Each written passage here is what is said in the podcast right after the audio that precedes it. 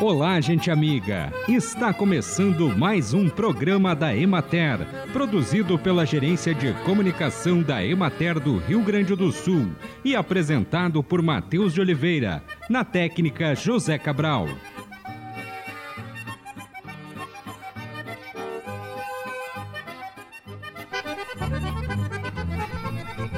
Neste junho vermelho, mês em alusão ao Dia Mundial do Doador de Sangue, comemorado em 14 de junho, o Hemocentro do Estado do Rio Grande do Sul solicita doações de sangue de todos os tipos, preferencialmente dos tipos O positivo ou negativo.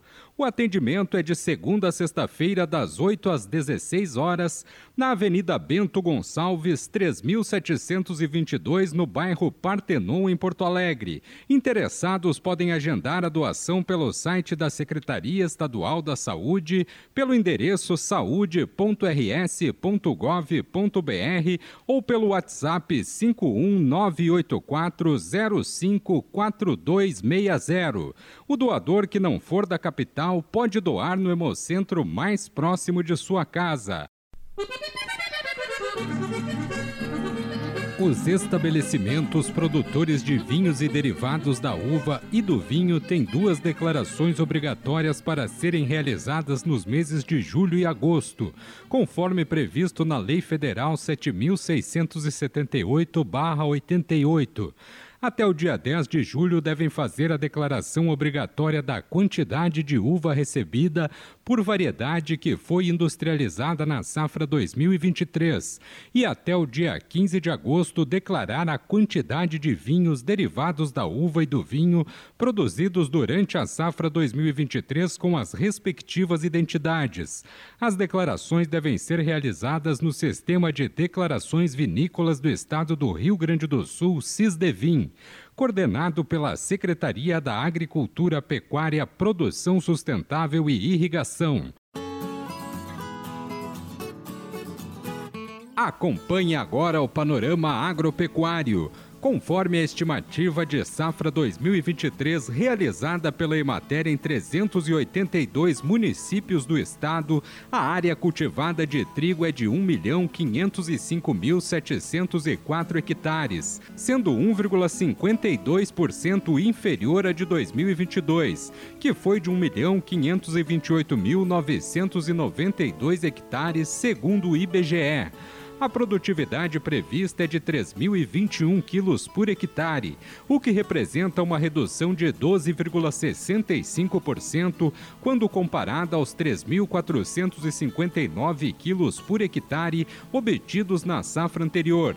Com isso, a produção do cereal na safra 2023 deverá resultar em 4.548.934 toneladas, um número 13,98% menor do que a anterior, que era de 5.288.030 toneladas.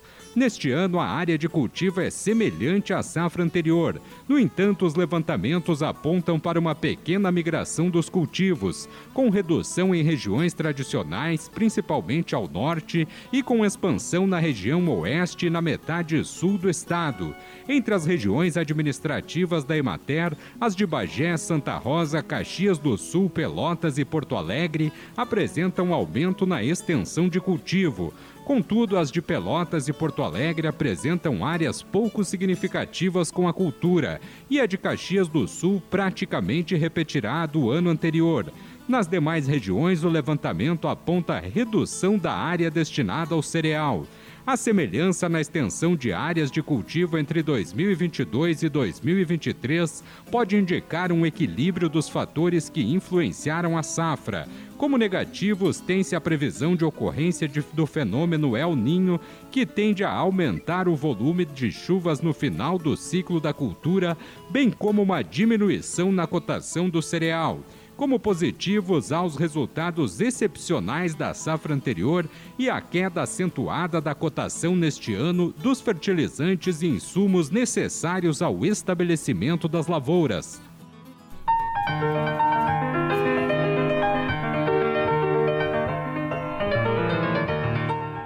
Há cerca de 12 anos, uma família deu início à realização de um sonho com uma nova alternativa de renda na pequena propriedade, a criação e abate de aves. Com um manejo diferenciado, muito trabalho e dedicação, eles se tornaram referência na produção com um produto de qualidade e sabor. A jornalista Ellen Bonot foi até Tupanciretã para conhecer a agroindústria de frango colonial São Lucas e conversar com a produtora Sabrina Santos Batista e os extensionistas José Luiz da Silva, Laila Ribeiro Simon e Simone Mai.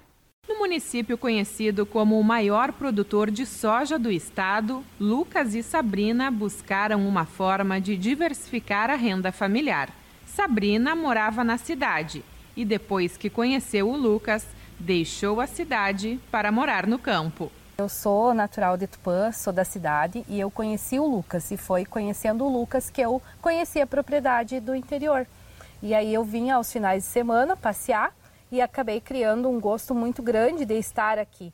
E na época era ali no meu sogro, na propriedade ao lado, né? Então, quando a gente resolveu efetivar a nossa união, né? Aí eu engravidei do João Lucas e eu pensei, então eu vou ficar ainda mais esse período na cidade e depois eu quero ir embora para fora. Uhum. E aí o meu sogro me acolheu na casa dele, morei cinco anos lá depois mais cinco anos num galpão também da propriedade do meu sogro e foi ali que eu recebi um convite através do Sindicato Rural para fazer um curso piloto que estava sendo lançado, que era o Com Licença Voa Luta. E foi através deste curso que eu ampliei o meu horizonte da propriedade, porque até então o foco do Lucas, muito apaixonado pela lavoura, pela terra, era só o plantar soja ou trigo. E eu percebi que a gente não podia ficar só né, com isso, que na pequena propriedade também era possível ter uma outra alternativa de renda. E foi através desse curso, então, que eu procurei a Emater na sequência, depois conversei com o Lucas, digo, olha, a gente tem que ter outra renda na propriedade. Mesmo que a gente tenha uma pequena propriedade, é possível. Né? E aí, então, surgiu a ideia de criar um pequeno aviário para que isso fosse uma alternativa de renda para a nossa família e que a gente pudesse, com o passar dos anos, somente agregar né, em tudo isso dentro da propriedade. Sabrina, a gente está aqui então nos aviários, né, onde ficam os pintinhos, eles chegam daqui, como é que funciona aí todo o início aí desse ciclo de produção? Isso, eu vou tentar resumir então para ti, Ellen, o nosso trabalho com o pintinho, né, que a gente cria. A gente compra ele já recriado, com 15 dias, né? Então nós temos aqui os aviários, né, que são os aviários de pequeno porte, para acomodar lotes com em torno de 160 a 250 aves, desde a fase inicial com 15 dias que a gente recebe ele, porque a gente compra ele recriado, né? Uma linhagem desenvolvida justamente para criar e ser abatido, é específico para o corte. E aí eles ficam acomodados nesses pequenos galpões. Então aqui nesse lote nós temos 160 pintinhos recriados, né?